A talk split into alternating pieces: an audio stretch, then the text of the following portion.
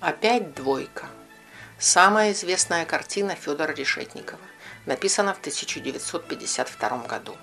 Для советских школьников это вторая часть воспитательного триптиха. Первая прибыл на каникулы, создана в 48-м. Юного суворовца встречает дед по стойке смирно, как солдат. Ее репродукция присутствует во второй части. Опять двойка, как продолжение темы, появится в третьей, переэкзаменовка. Там лето в деревне, а мальчик сидит за учебниками.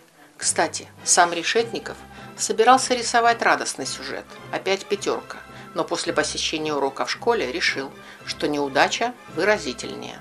В роли двоечника сосед Решетниковых, сын художника Густава Клуцеса. Поникшего мальчика осуждает старшая сестра.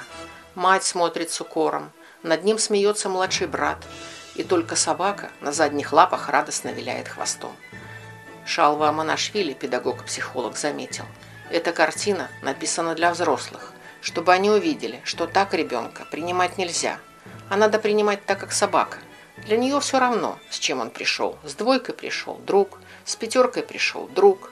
Не цифры решают, а наше отношение к ребенку. На минуточку.